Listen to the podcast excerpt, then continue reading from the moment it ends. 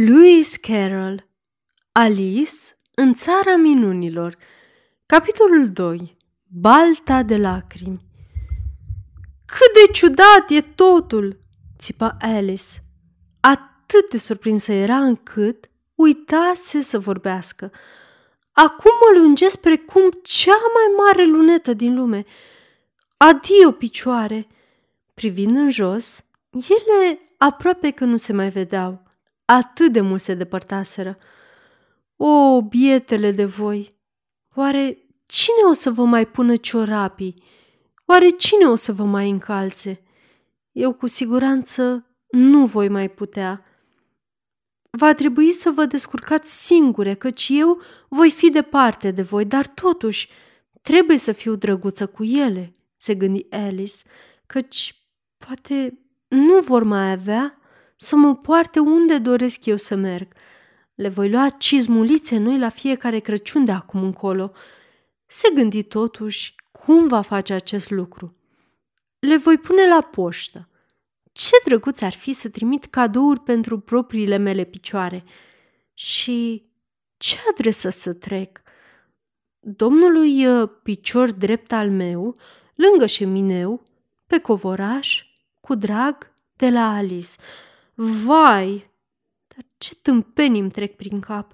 Și totuși, cu acel cap, se pomeni atingând tavanul, deja crescuse cam de nouă picioare.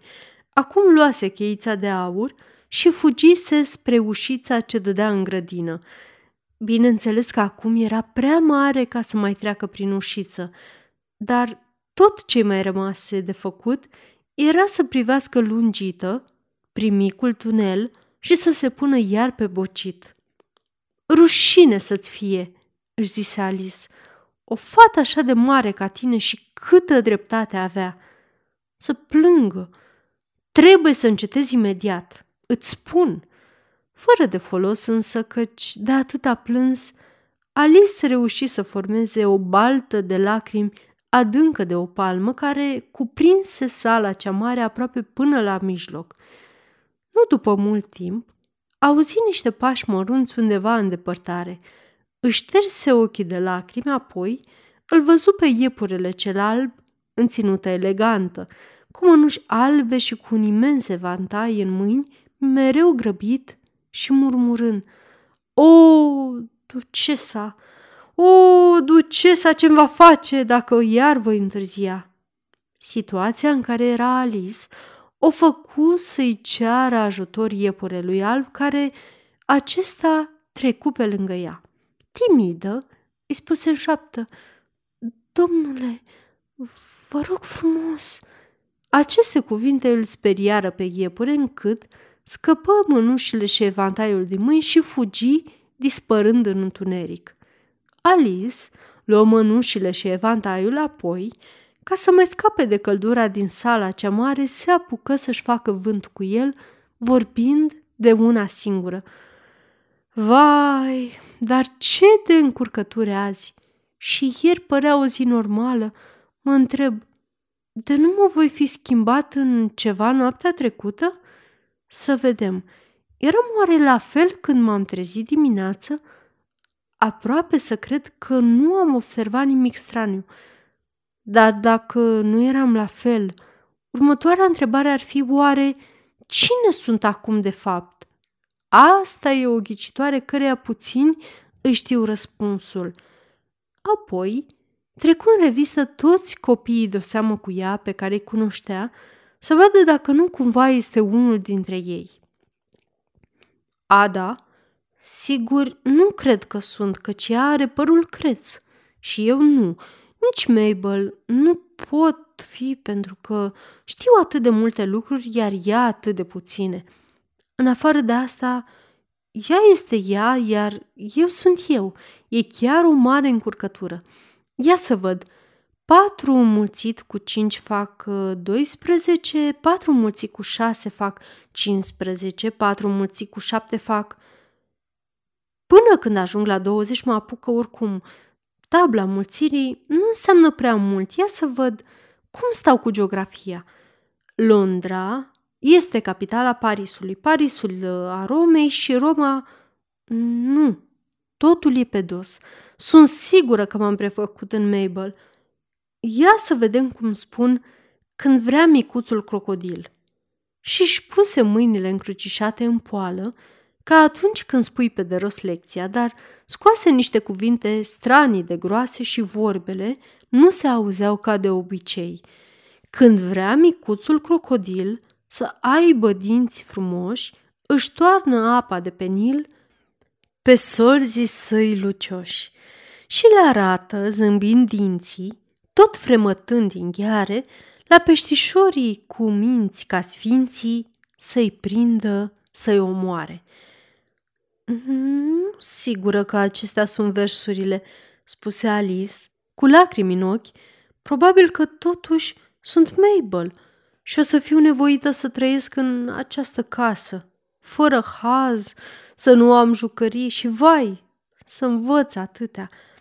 Dar dacă sunt Mabel, mai bine rămân aici.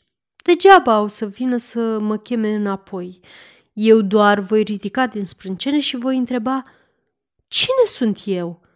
Și abia după ce voi afla cine sunt și doar dacă îmi place acea persoană, mă voi întoarce. Dacă nu, voi rămâne aici până când am să fiu altcineva.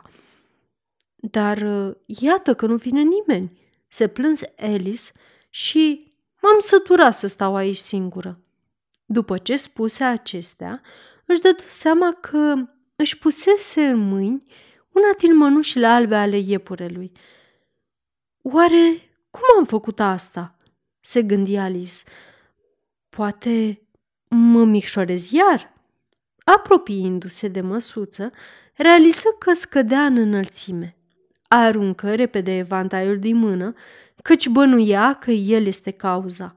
Tocmai la timp, pentru a rămâne din ea măcar o fărâmă.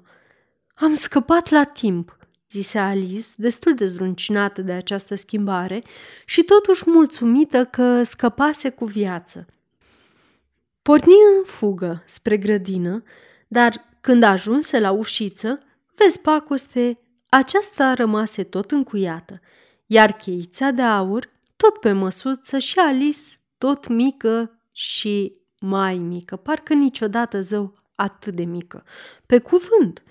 Tot văicărindu-se alunecă și imediat ateriză, trosc-plosc în apă. O apă foarte sărată ce îi trecea aproape de bărbie. Se gândi dacă nu cumva a ajuns în apa mării. Și de aici poate lua trenul direct spre casă. Alice fu odată la mare și, din ce își aducea aminte, la mare sunt cabine pentru schimbat copiii care se joacă cu nisip. Sunt case de vacanță și mereu o gară în spatele acestora. Dar, spre dezamăgirea sa, marea nu era decât balta de lacrimi pe care o făcuse singură plângând atunci când era foarte, foarte înaltă. Era bine să nu fi plâns atât de mult, spuse Alice, înotând prin lacrimi, căutând să iasă la mal.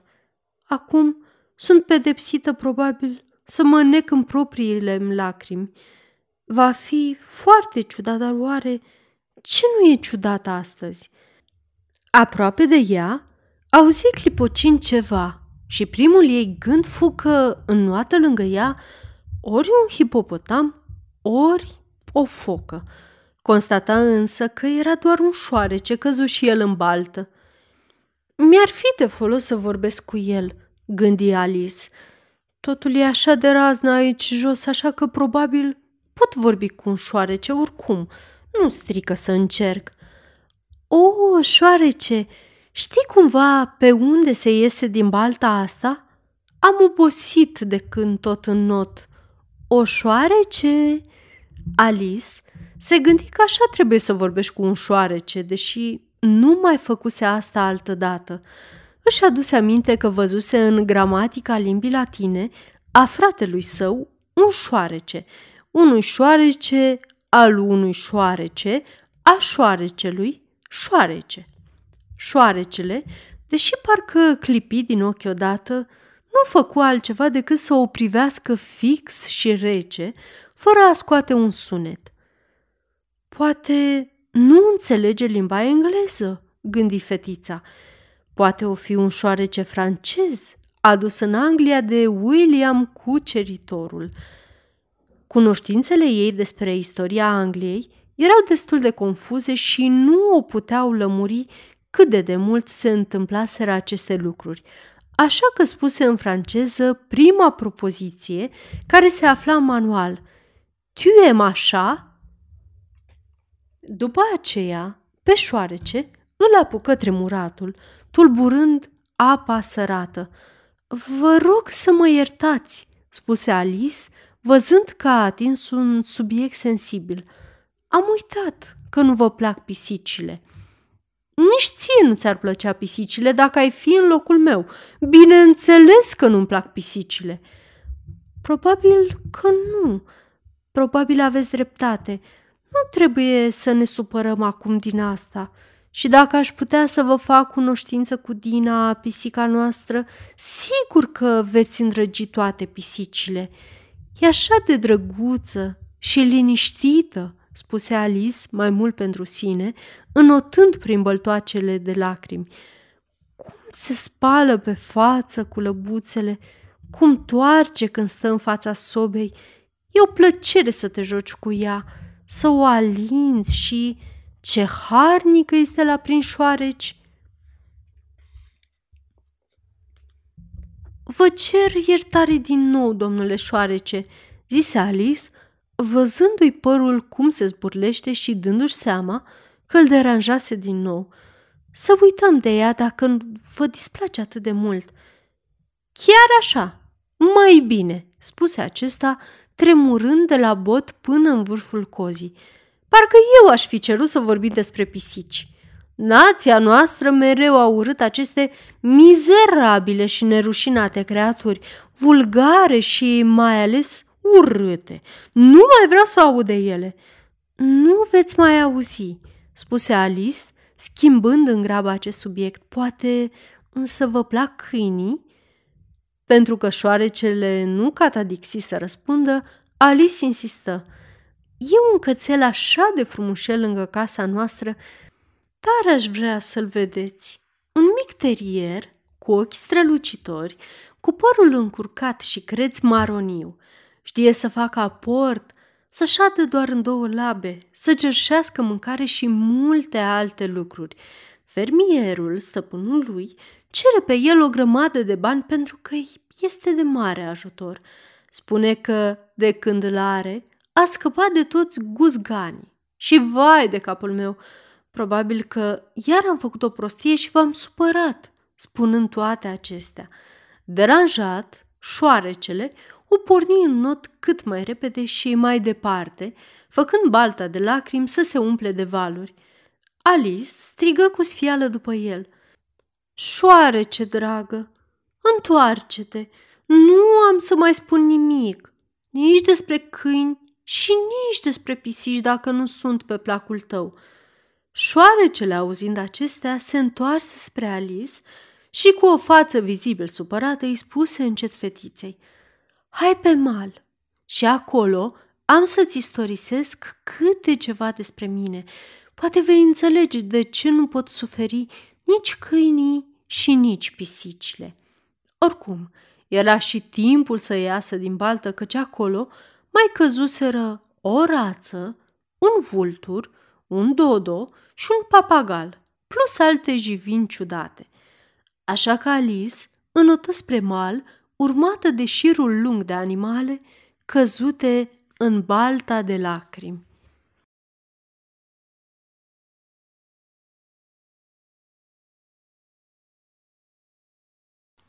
Aceasta este o înregistrare Cărțiaudio punct e u. Pentru mai multe informații sau dacă dorești să te oferi voluntar, vizitează w w w punct cărțiaudio punct e u. Toate înregistrările Cărțiaudio punct e u sunt din domeniu public.